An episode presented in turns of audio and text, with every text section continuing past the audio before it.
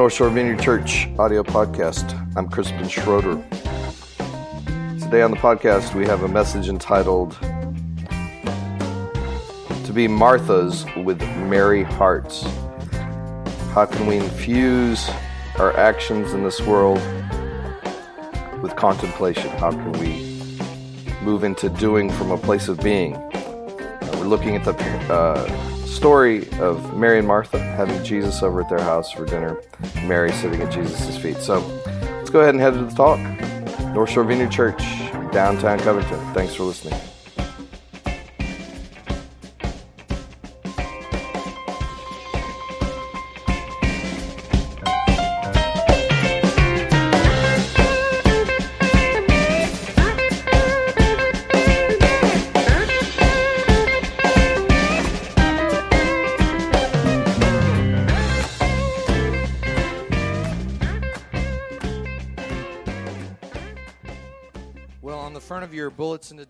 Is the passage from the gospel that we're reading today.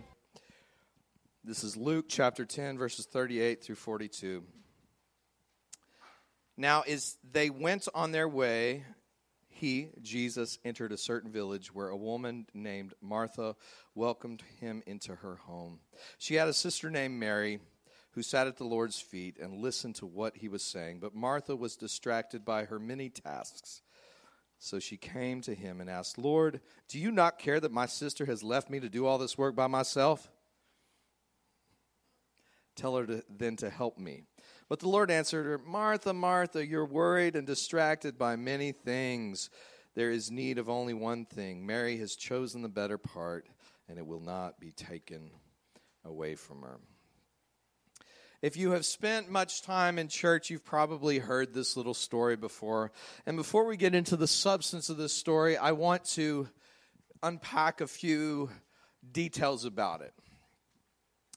Uh, if you read the four Gospels, you will encounter Mary, Martha, and Lazarus. And a lot of people don't realize this because we kind of have these isolated stories, but Mary, Martha, and Lazarus were some of Jesus' favorite folks to hang out with. They were like his best friends.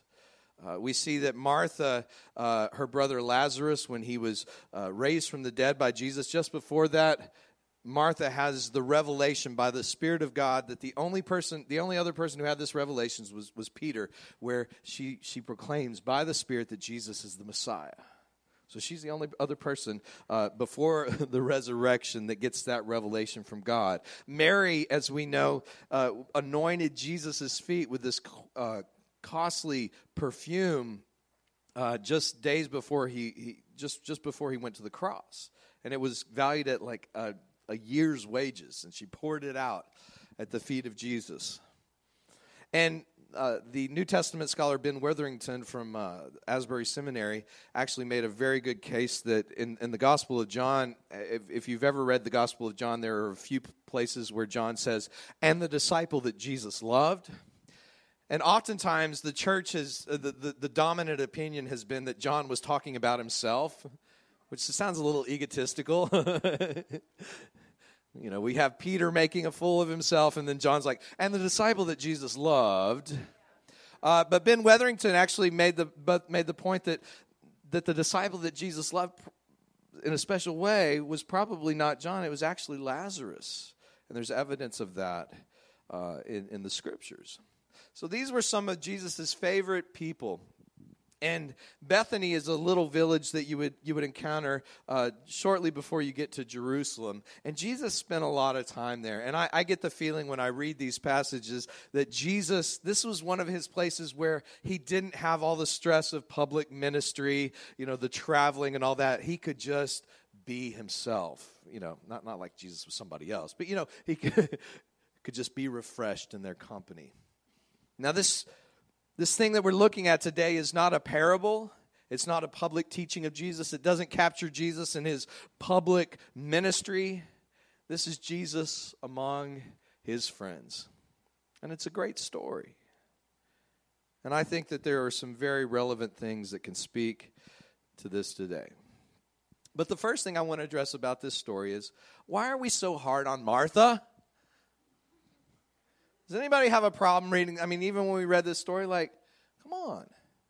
I love, I love to cook. I love to have people over uh, to my house for dinner. I love to have people over to the church for dinner. That's why, like 90% of the things we do here at the church involve uh, eating food and inviting people and having discussions around uh, a meal. I love doing that. If I'm going to have somebody over to my house, whether it's a family member or a friend, I, I, I might spend hours coming up with the menu, buying the ingredients, preparing the meal, uh, making a Spotify playlist to pair with the food for that night. Some people pair wine with food.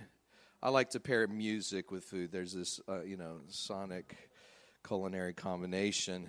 Uh, but I have found the most intense part when you have folks over to your house, whether they're friends or family members, the most intense part about the meal is those last few minutes. Y'all, anybody who cooks knows what I mean, right? Because you, you you've got like not only the main entree, you've got the side dishes, and everything has to come out at once, right? You want it all to, to come out at once. So everything is building to one this towards this one point. And and I find if there's ever a point where I'm going to get a little snappy at people, it's in those last few minutes because it's in those last few minutes sometimes that I look at the kitchen table and it's covered with junk.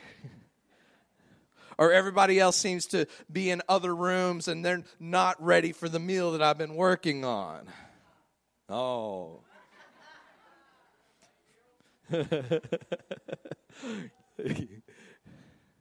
or sometimes in that crucial final few moments where we're about to plate the food, I need a little help, and no one is there to be found. They're all off doing their own things, and I, I get a little snappy, a little aggravated. I poured my life into this, at least the last few hours of it. See, as, as, a, as someone who is preparing a meal, I really after spending hours on it, I want people to appreciate that meal at the point it's best appreciated, right? I don't want people eating this, this meal that I've worked on for hours. I don't want them to eat it cold. I want them to enjoy it. And I find in those final moments sometimes I can get a little aggravated. My wife can attest to that. My kids can attest to that, you know? So when I read this story of Martha, I'm like, well, duh, of course she's upset. Mary's just like sitting there in the other room with Jesus. And I think I think Martha completely expected Jesus would see the problem here, right? Jesus, can you tell her what to do? And Jesus is like, Martha, Martha, you're distracted with way too many things. There's only one thing that is necessary at this point, and Mary's chosen that. Now, here's the deal I, I think often we pit Mary's against Martha's. You know, you've got the people who are spiritual and just want to do spiritual tough all the time. And then you've got those other people that do things, you know. and we kind of uh, uh, make these things opposed to one another. But Jesus doesn't rebuke Martha for her serving and her hospitality. Jesus just says, there's, there's, there's something important going on right now, and, and you're actually, your serving has gotten in the way of that. You've missed the point of what this is all about. I have found there have been a few occasions, even here at the church, when, when I've tried to cook for people and we've had people over. There have been occasions where I've been so caught up in serving, I forgot, like, uh, this was about people. we, we were trying to be hospitable and out, actually be with people, and I'm just like, oh, I'm, I'm just so busy, like, I forgot to notice people. And I think that's what Jesus is getting at. And I, I think this is another one of these, as, as, I meditate on this passage, I think this is another one of those uh, scriptures that beautifully demonstrates how God puts a priority on relationship. I mean, that's the thing that mattered to Jesus. Jesus was coming off the road of ministry, he just wanted to be with them. And so it's not sitting with Jesus or doing work it's putting the emphasis on relationship, and on listening. And so I don't think it's that we need to be a Mary or a Martha. I've known people who take this passage, and, and I've certainly done this at certain points in my life, uh, and tried to make it into an escape from doing stuff. I had a friend of mine, good friend, who's like, I talked to him a few years ago, and there's a there's a place um, where they have 24 hour worship going on all the time. They got different people who go up there. I mean, people will take off, you know, years of their lives and go up there and just play worship with this group and in this um, place. And, and my friend was like, man, I, he's got like four or five kids. He's like, I just wish I could quit my job and go up there and just worship all the time. I'm like, well, yeah, for sure. no kidding. I think there's been many times in my life where I just wish that I could just escape all the hard stuff of, you know, working and paying bills and mowing lawns and all that junk and just be with Jesus, sit at his feet. I would love that. And oftentimes we use this Mary passage as kind of a justification for why that is supposed to happen. But I don't think that that, that is, is, is everything going on here. I think one thing we can learn from Mary, though, is that she paid attention to Jesus. And I think the, the question is not how we can be a Mary or a Martha, but how, how can we be Marthas with Mary hearts? Mary, M A R Y. If you have a merry heart, it'll equal a merry heart. Okay. Sometimes the ideas that pop in my head are not the best. We live in a world where we are perpetually distracted, aren't we? I, I remember reading a book about back in 2010 called The Shallows What the Internet is Doing to Our Brains. And there was this guy, Nicholas Carr, who he was a journalist, but he noticed somewhere around 2006 that his ability to read books, he's an author, he loves literature, his ability to read books uh, was becoming uh, compromised a bit. He found that sitting down with a book and paying attention to it and getting in that frame of mind to actually read was becoming more and more difficult. Does anybody notice that in your own life? And so, yeah, yeah, your whole life. I just never liked books. Uh, but he, he, he decided to kind of look at maybe how technology was was uh, contributing to this. And he, he realized very quickly, uh, looking at neurological studies, that, that technology is not a neutral thing in our lives. We think that the internet, oh, it's not good or bad, it's just whatever you put on the internet, it's good or bad. But he actually found that the interacting with the internet or using our smartphones, that it actually begins to rewire our brains. I, they actually did an experiment where they put people, I don't know where they found these people, but people who'd never used Google.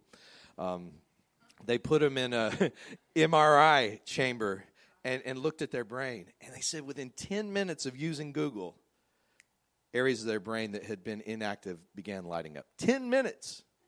That's scary, huh? When, when I look at the amount of internet I consume. Um, but we're distracted. I, I, think we had this, this myth that we all kind of bought into with the Jetsons. Remember the Jetsons? There was this, this, this future that we were moving towards where we could just relax as human beings. We wouldn't have to do much, and machines would take over, and they would run all the busyness of life, and we could just get, get on with human flourishing. But somehow, what has really happened with technology is when we find something that can do something twice as fast, then we just do four times more of it, right? We technology really hasn't freed us up at all. We've just become more busy, more distracted. I mean, I'm going to sound like an old dude now. These young people. I was driving home from a concert the other night 11:45 in the town of Abita Springs on a Friday night. There's nothing going on. And I saw a gang of youth out there no purpose in mind. And you know what they were doing? They were walking around in a in a gang, looking at their phones for Pikachu's and I don't even know what the rest of them are called.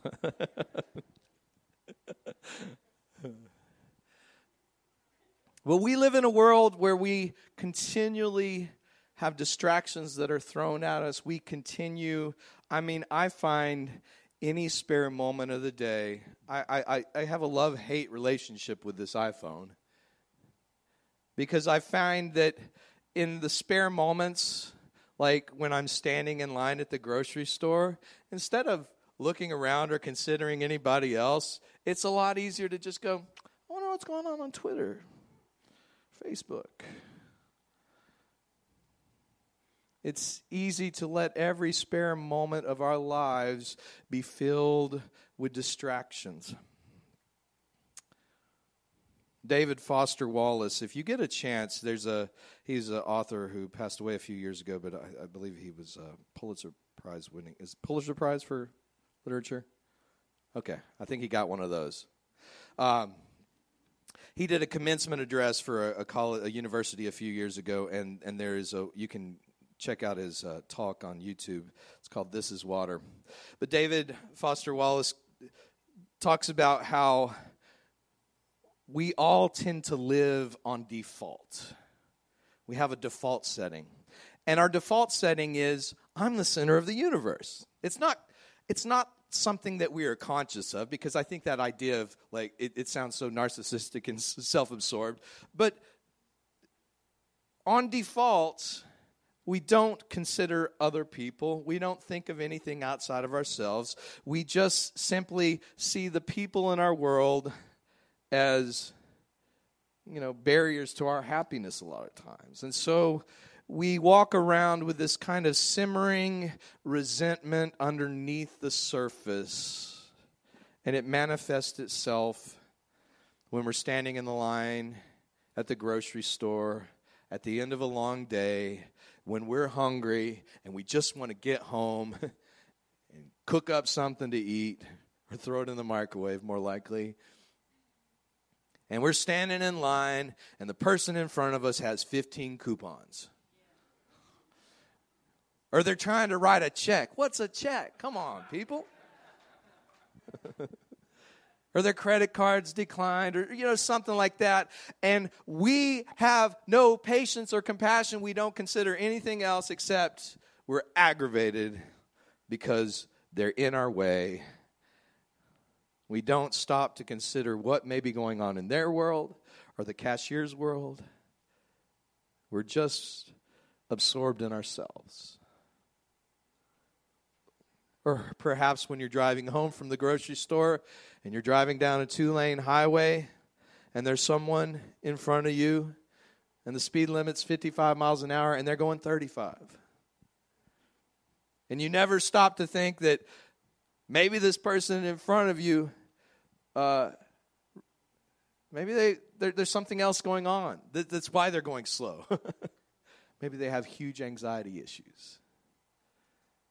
Maybe they just got some bad news. Maybe they got car problems, whatever. But on our default settings, we don't consider anybody else. We are just simply in it for ourselves. We're not paying attention to the world around us. We're just living by default. And you know, the crazy thing is, I've been in some form of fashion of ministry for some 20 years now. The crazy thing is, you can live on default in ministry. There have been times in my life where I've gotten so aggravated with people that I'm serving because they don't seem to appreciate what I'm doing the way that I expect that they should appreciate me. Or other Christians aren't as spiritual as I am because they're not helping me in this endeavor. If they really love God, they'd be on board with what I'm doing. And I find myself in those moments like Martha, where I'm just kind of falling back into default mode. I'm not really paying attention to God or to people. I'm just seeing people as a barrier. And that's a problem when you're in ministry.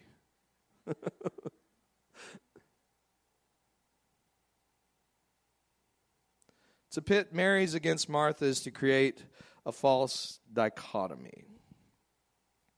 It's not do we sit with Jesus or do we do work, but rather can our active lives come from a posture of listening? I think that's the real trick. There's a guy, uh, if, if, you ever get a chance, one of the classic works of the last 400 years was uh, Brother Lawrence.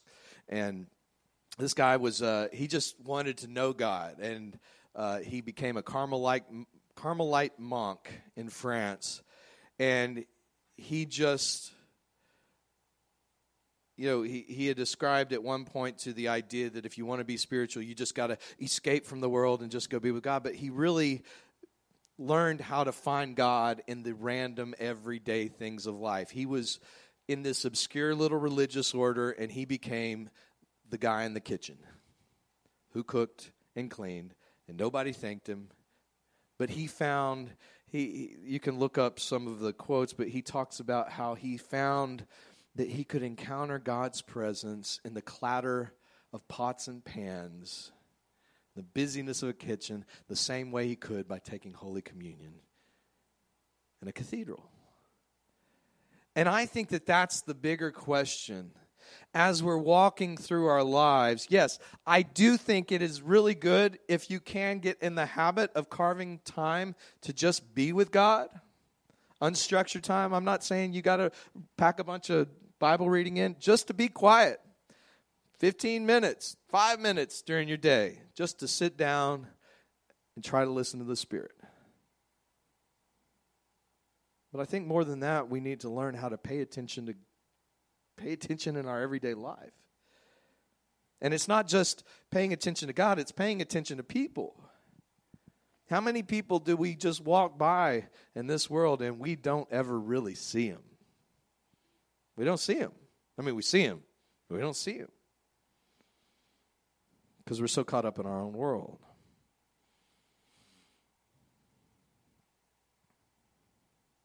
It's not contemplation or action, but rather contemplation and action. The Christian life, if it is to be tr- fully, truly to be lived, is not so much about religious busyness, but thoughtful, spirit infused attentiveness to God and others. It's about speaking only after we have truly listened. It's not about holding tightly to all that we have, but living in trust. It's about living awake rather than simply going through the motions. And so I've found that when I can practice these things, when I'm making a deliberate effort in my life to, you know, start off the day saying, God, I want to be open to your spirit. I want to listen to you, to listen to others. I want to listen to my own heart, for goodness sakes. When I take that posture during the day, guess what? I begin to hear Jesus in other people. I begin to notice God in very normal things. And I begin to be shaped by that rather than by my own selfishness, by my own self absorbedness.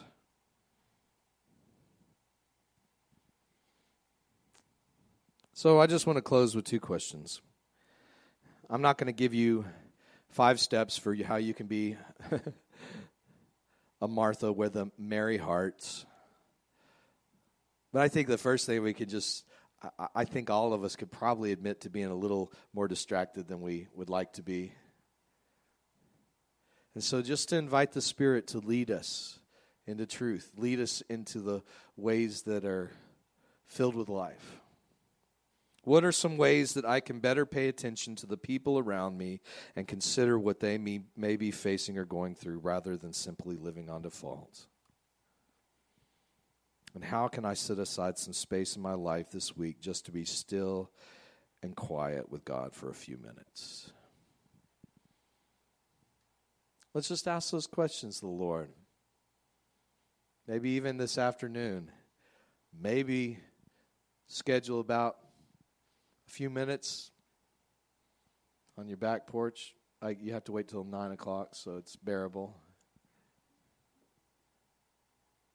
Or maybe sometime, some, some time in just a quiet place just to get quiet and, and be still without technology and just ask for an awareness of God's voice. Why don't you stand?